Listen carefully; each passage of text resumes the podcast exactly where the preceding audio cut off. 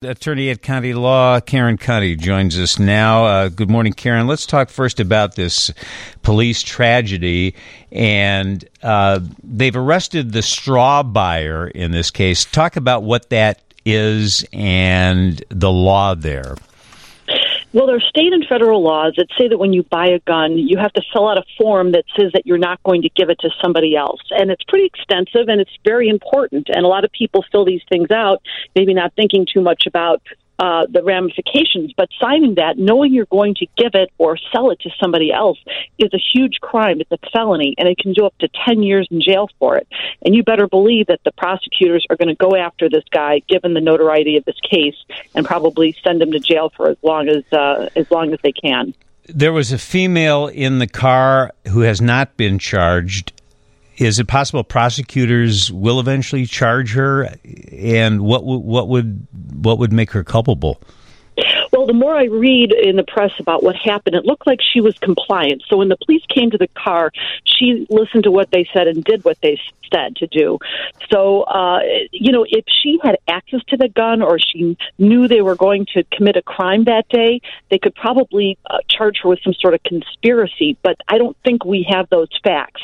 I think that this was not a crime in the commission. This was a crime that happened, you know, when the police officers walked away. It wasn't like they were going to rob a bank or they came back from robbing a bank. So my guess is that she's going to be a witness against uh, the two boys, the two men, and uh, and, and she's probably not going to be charged. Let's talk for a minute about the R. Kelly trial. Jury selection is starting, and it's uh, RICO violations that he's being charged with. What does that mean, and what do prosecutors need to prove here? Well, they need to prove that there was an enterprise and that he was basically the center of the enterprise. And his, it, what they're saying is that it was basically uh, sex trafficking, and he had a system where he had other people go out and find these girls and then he would take them in and, and he would abuse them and he would brainwash them and he had other people help him do these things and so basically it, it's sort of the same thing as organized crime where you have a, a drug ring or a prostitution ring and they're just using it in a kind of an interesting and creative way with R. Kelly. In uh, the case of uh, Andrew Cuomo now, can criminal charges be brought? Uh, when, the question is, when does sexual harassment turn into a crime? Generally, when it goes into the touching mode. So, just words generally aren't going to be a crime unless they're really, really threatening in nature. But once you start groping and grabbing, uh, those that can that can that can be a battery. It can be sexual abuse. Uh, it could be forcible touching, is what they call it in New York, and that can be a, misdemeanor or a felony. My guess is that it'll probably just be a misdemeanor, which would uh, lead to at least uh, that probably lead to a one year in jail at the very most. As someone who has represented um, victims and also uh, alleged perpetrators here, uh, what are your thoughts on this case?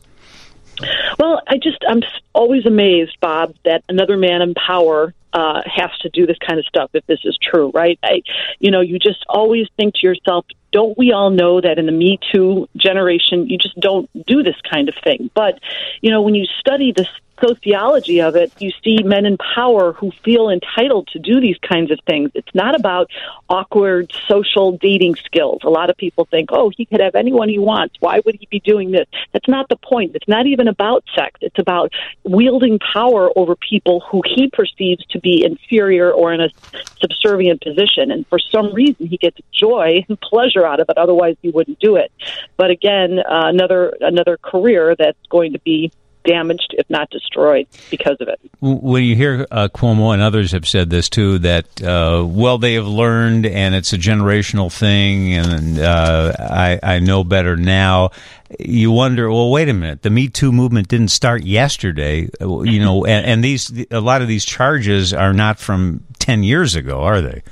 No, and, and, and, you're right. But the, the, the psychologists will tell you that men like this don't get it they don't get that what they did was offensive. They can't be empathetic. They can't say to themselves, even a, even a guy like Cuomo who's got three daughters, right?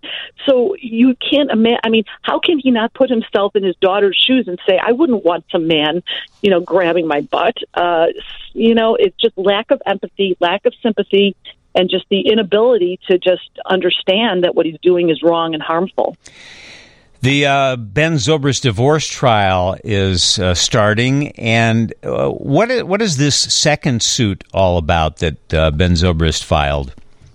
Yeah, he sued the minister who was supposedly the marriage counselor. And we wouldn't see this in Illinois because it's more like an alienation of affections lawsuit, which is an old kind of a you know old fashioned lawsuit that you could bring against somebody who broke up your marriage uh, and you could say because you had an affair with my wife i'm going to blame you for my divorce uh, we don't have that anymore it's a strange uh, uh, it's a strange civil action. But in Tennessee, they still have that on the book. So that's what he's doing. He's suing this guy, saying, You broke up my marriage, which was otherwise good, and I'm going to hold you accountable for it. Now, uh, as I understand it, uh, Juliana Zobrist did admit in a in a previous filing that she got a disposable phone in June of 2019 and used it to communicate communicate with this with this guy and then threw the phone away in an airport in New York. And also, when she got a new phone after changing service providers, uh, it, it, allowed her to get rid of her phone that contained the uh, nude photos and text messages that she had sent to uh, uh Pastor Yawn. So that's pretty damaging, isn't it? Well, it's damaging in Tennessee because fault is still an issue there, and and the judge can use that to uh, to to lower her maintenance award, her her support. In Illinois, adultery, all of this stuff, any of this stuff would not even be relevant. The judge wouldn't even listen to it. Lawyers don't even bring it up because it's irrelevant. You know, who who is at fault in cheating? Um, it, because it is what it is. The support is the same in Tennessee oh, it's very different. The judge can can definitely hold that against her.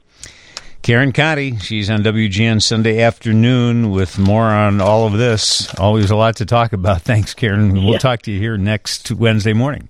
Take care, Bob.